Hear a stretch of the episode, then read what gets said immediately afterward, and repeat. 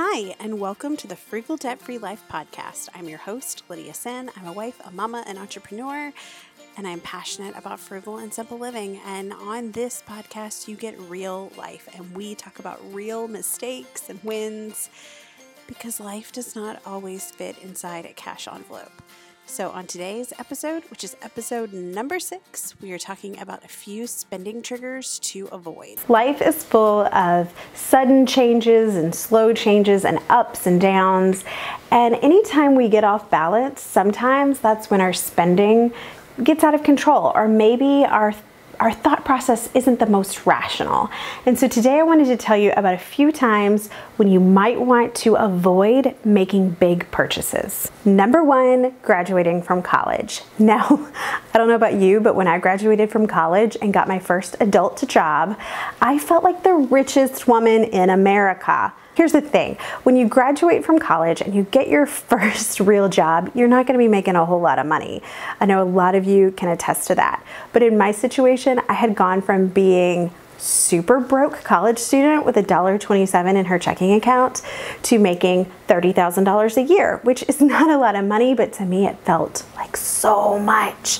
And I hear that from a lot of people that when they graduated from college, they felt so rich finally when they got their first paycheck. Now is not the time to buy a new car. It is not the time to buy a house. It is not the time to buy all new furniture for your apartment.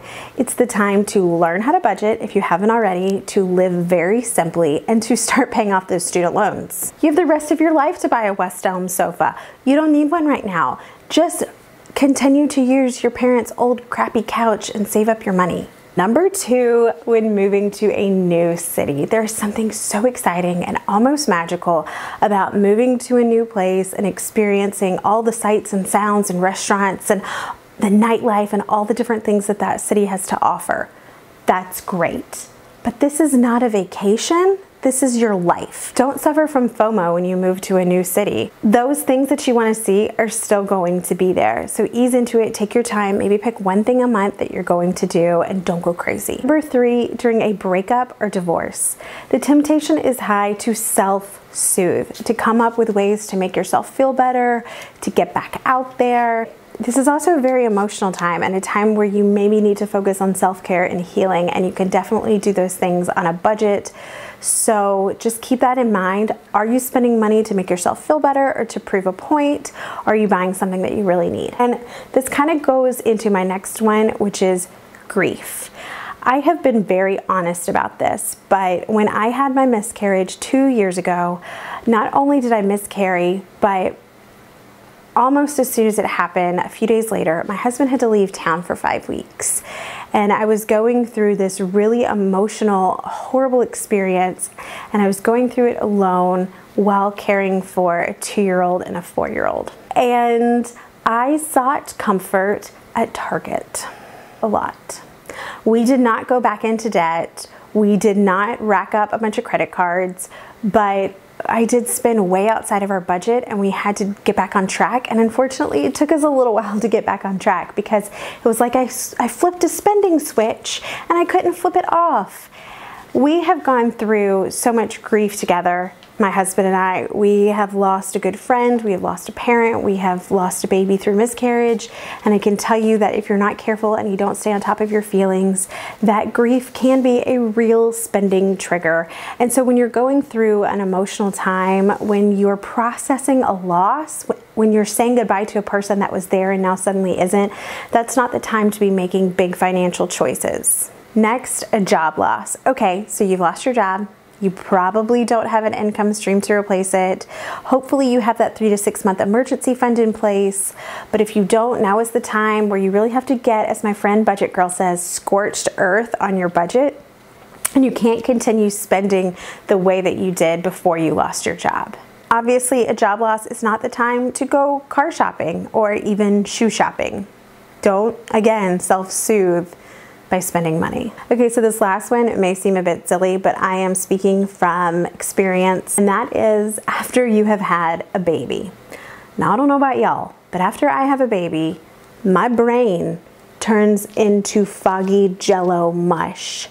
I cannot form coherent thoughts and sentences for days after I've had a baby.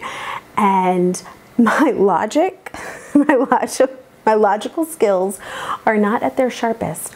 I am a smart and educated woman, but something happens to my brain in the two months after I've had a baby, meaning I lose it. I, I, it's in the yard somewhere running around. I don't know. And unfortunately, that's also paired with the time where I am up in the middle of the night, nursing a baby, looking at my phone, looking at Amazon on my phone. Yeah, I had to like turn off the Wi Fi on my phone at night um, just so I wouldn't be like perusing the internet. Oh, that's cute. Let me buy it. I'm a spender. Hello. Temptation to spend after you've had a baby is really high. There's cute clothes and, and there's that really great blanket that you saw in a Facebook ad that is targeting you. Also, I've had three babies at two separate hospitals, and let me tell you what makes me mad when they send those photographers to your room to take your baby's pictures and then ask you to pay them $165.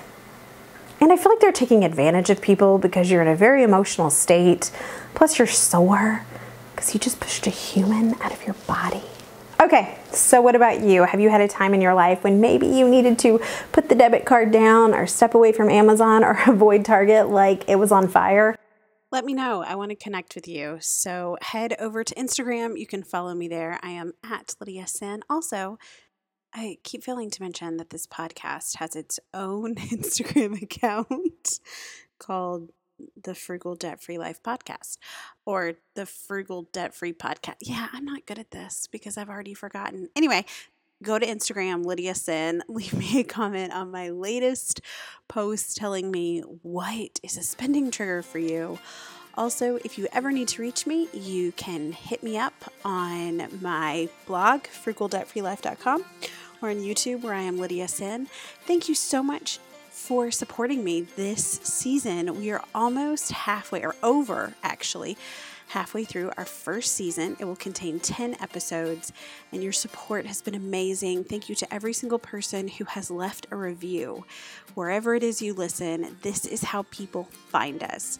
So, thank you so much. I hope you guys have a blessed week. Avoid those triggers, and I'll talk to you soon. Bye.